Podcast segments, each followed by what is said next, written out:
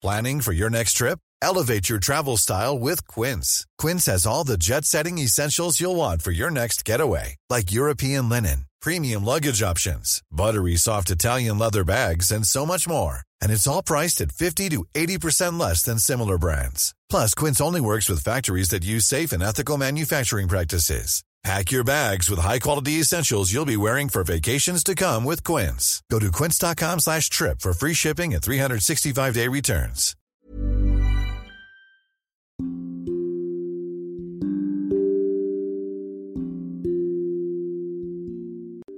Hai, terima kasih sudah mengunjungi dan hendak mendengarkan podcast Dongeng Tidur. Aku Irene Vita. Selama ini, aku pakai aplikasi Anchor untuk buat dan publish seluruh episodeku.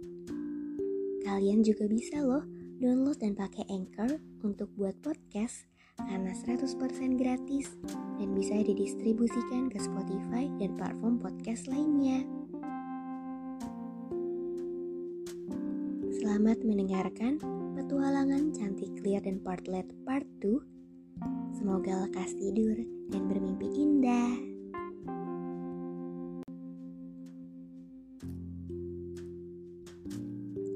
Cantik clear sang ayam jantan dan istrinya Portlet, sang ayam betina, memulai petualangan mereka di atas gunung untuk memakan kacang. Karena kekenyangan dan sudah mulai malam, dibuatlah alat pengangkut sederhana. Dari situlah perjalanan mereka mulai semakin ramai dan banyak hal yang terjadi. Pertama-tama, mereka bertemu bebek yang marah. Namun akhirnya, mereka bersama-sama menuruni gunung dengan bebek yang membantu menarikkan alat pengangkut sederhana buatan cantik clear. Lalu di tengah perjalanan, mereka bertemu sang jarum dan sang peniti.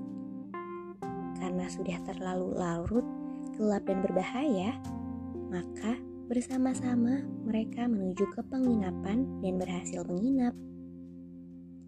Sebelum kabur dari penginapan, mereka bersama-sama mengerjai pria pemilik penginapan dengan perannya masing-masing.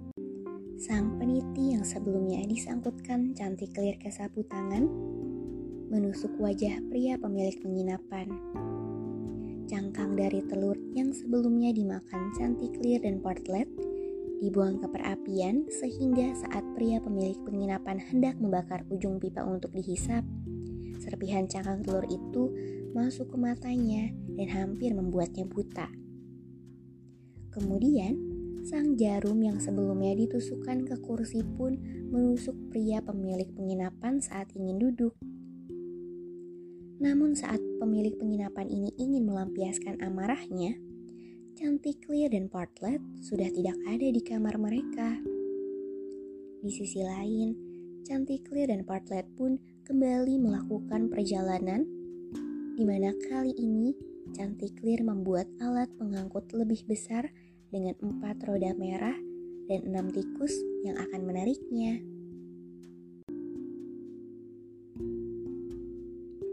Dalam perjalanan Cantik Clear dan Partlet, mereka bertemu dengan sang kucing yang kemudian berkata pada mereka, Ke mana kalian hendak pergi? Chanticleer membalas, Kami dalam perjalanan mengunjungi Tuan Korbes sang rubah hari ini. Kemudian kucing berkata, Bawa aku bersamamu. Cantik Chanticleer menjawab, Baiklah, bangunlah dan duduk di belakang. Pastikan kau tidak terjatuh. Kemudian Cantik Lir berseru, Jagalah tuanmu yang tampan ini, tanpa kotor roda merahku yang cantik. Sekarang, para tikus bersiaplah, dan roda-roda stabil dan kuatlah, karena kita akan mengunjungi Tuan Korbe Sang Rubah hari ini. Di perjalanan, Cantik Lir bertemu kembali dengan sang bebek dan sang peniti. Setelah itu, mereka mendapat teman baru, yaitu sang batu giling dan sang telur. Akhirnya, Cantiklir memberi tumpangan pada mereka semua ke dalam keretanya dan bersama-sama mengunjungi Tuan Korbes. Sesampainya mereka di rumah Tuan Korbes, sang rubah sedang tidak di tempat. Maka para tikus mengubah kereta itu menjadi rumah-rumahan mereka. Cantik Clear dan Portlet terbang dengan riang ke atas balok. Sang kucing duduk di dekat perapian. Sang bebek pergi ke bak air. Sang peniti menyematkan dirinya di bantal ranjang. Sang batu giling menadahkan dirinya di langit-langit dekat pintu rumah. Sementara sang telur menggulung dirinya dalam handuk. Beberapa saat kemudian, Tuan Korbes sang rubah kembali ke rumah. Begitu masuk ke dalam, ia pergi ke perapian untuk menyalakan api, namun sang kucing melempar seluruh abu arang ke mata Tuan Korbes. Maka Tuan Korbes segera ke dapur untuk mencucinya.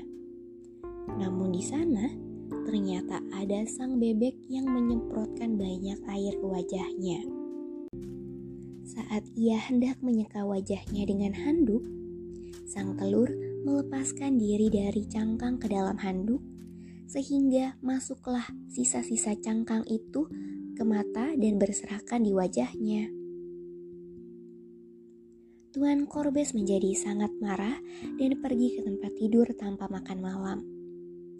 Namun, saat ia membaringkan kepalanya ke bantal, sang peniti beraksi dan menusuk pipinya. Tuan Korbes mengamuk dan hendak keluar rumah. Tapi saat mendekati pintu, sang batu penggiling turun dari atas ke bawah kepalanya dan membunuhnya di tempat. Beberapa hari kemudian, Cantik Clear dan Partlet setuju untuk naik ke gunung lagi agar bisa makan kacang mereka telah bersepakat bahwa seluruh kacang akan dibagi dua sama rata. Saat tiba di atas gunung, Bartlett menemukan kacang yang sangat besar, tapi ia tidak memberitahukannya pada Cantik Clear karena ia ingin menyimpannya untuk dirinya sendiri. Namun, kacang itu sangat besar, sehingga Bartlett kesulitan menelannya dan kacang itu pun tersangkut di tenggorokannya. Partlet menjadi sangat ketakutan dan segera meminta bantuan cantik clear. Larilah secepat mungkin dan ambilkan aku air karena aku sedang tersedak. Mendengarnya, Cantik Clear segera berlari secepat mungkin ke danau dan berkata, Danau, berikanlah aku air untuk partlet di atas gunung, atau ia akan tersedak kacang yang sangat besar. Danau membalas, Berlarilah ke pengantin wanita, lalu minta ia memberimu tali sutra untuk bisa mengambil air dariku. Maka Cantik Lir berlari ke pengantin perempuan dan berkata padanya, Mempelai wanita, Kau harus memberiku tali sutra supaya danau mau memberiku air.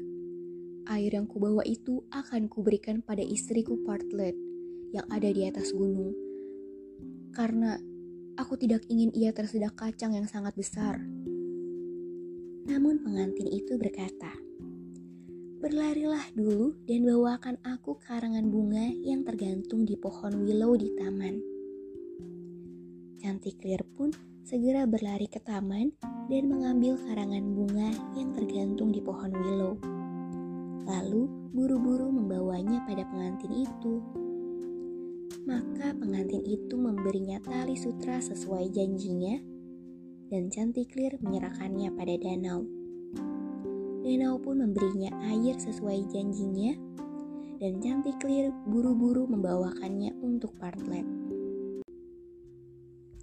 Sayangnya, saat Cantik Clear tiba di atas, ternyata Partlet telah meninggal tersedak kacang besar itu. Ia terbaring di tanah tidak berdaya, tidak pernah bergerak, dan tak akan hidup kembali. Cantik Clear merasa sangat sedih dan menangis. Banyak binatang buas yang mendengar raungannya datang dan menghiburnya yang baru saja kehilangan partlet. Enam tikus pun membuatkan peti untuk mengantarnya ke makam. Kemudian bersama-sama mereka berangkat.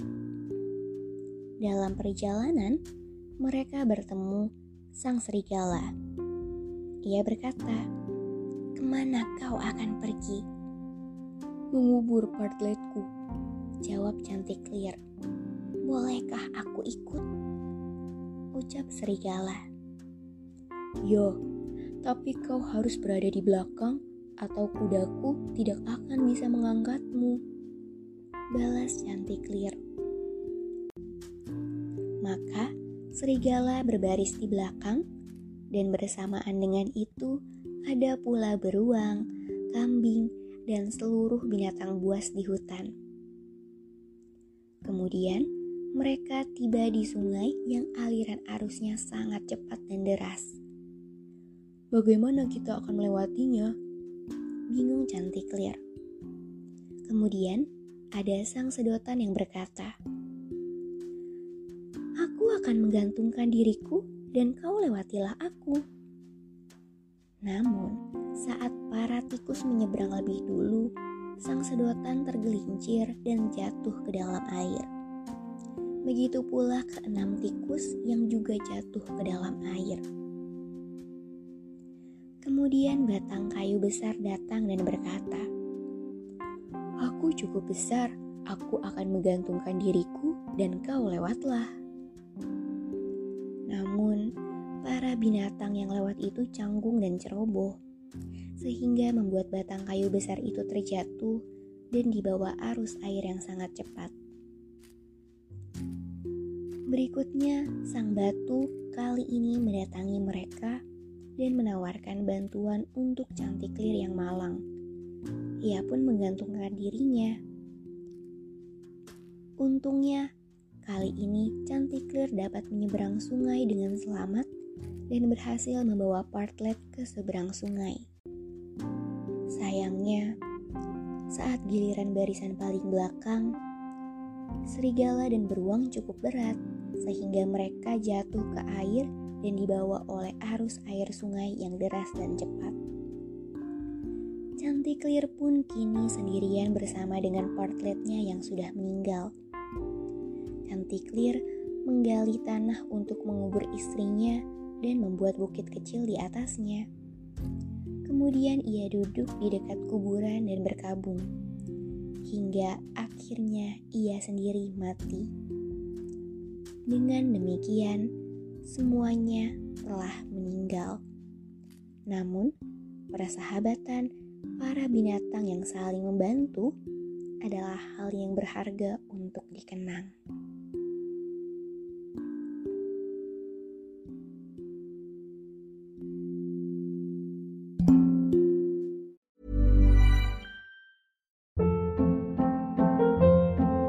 Hold up. What was that? Boring. No flavor. That was as bad as those leftovers you ate all week. Kiki Palmer here, and it's time to say hello to something fresh and guilt-free. Hello Fresh. Jazz up dinner with pecan-crusted chicken or garlic butter shrimp scampi. Now that's music to my mouth. Hello Fresh. Let's get this dinner party started. Discover all the delicious possibilities at hellofresh.com.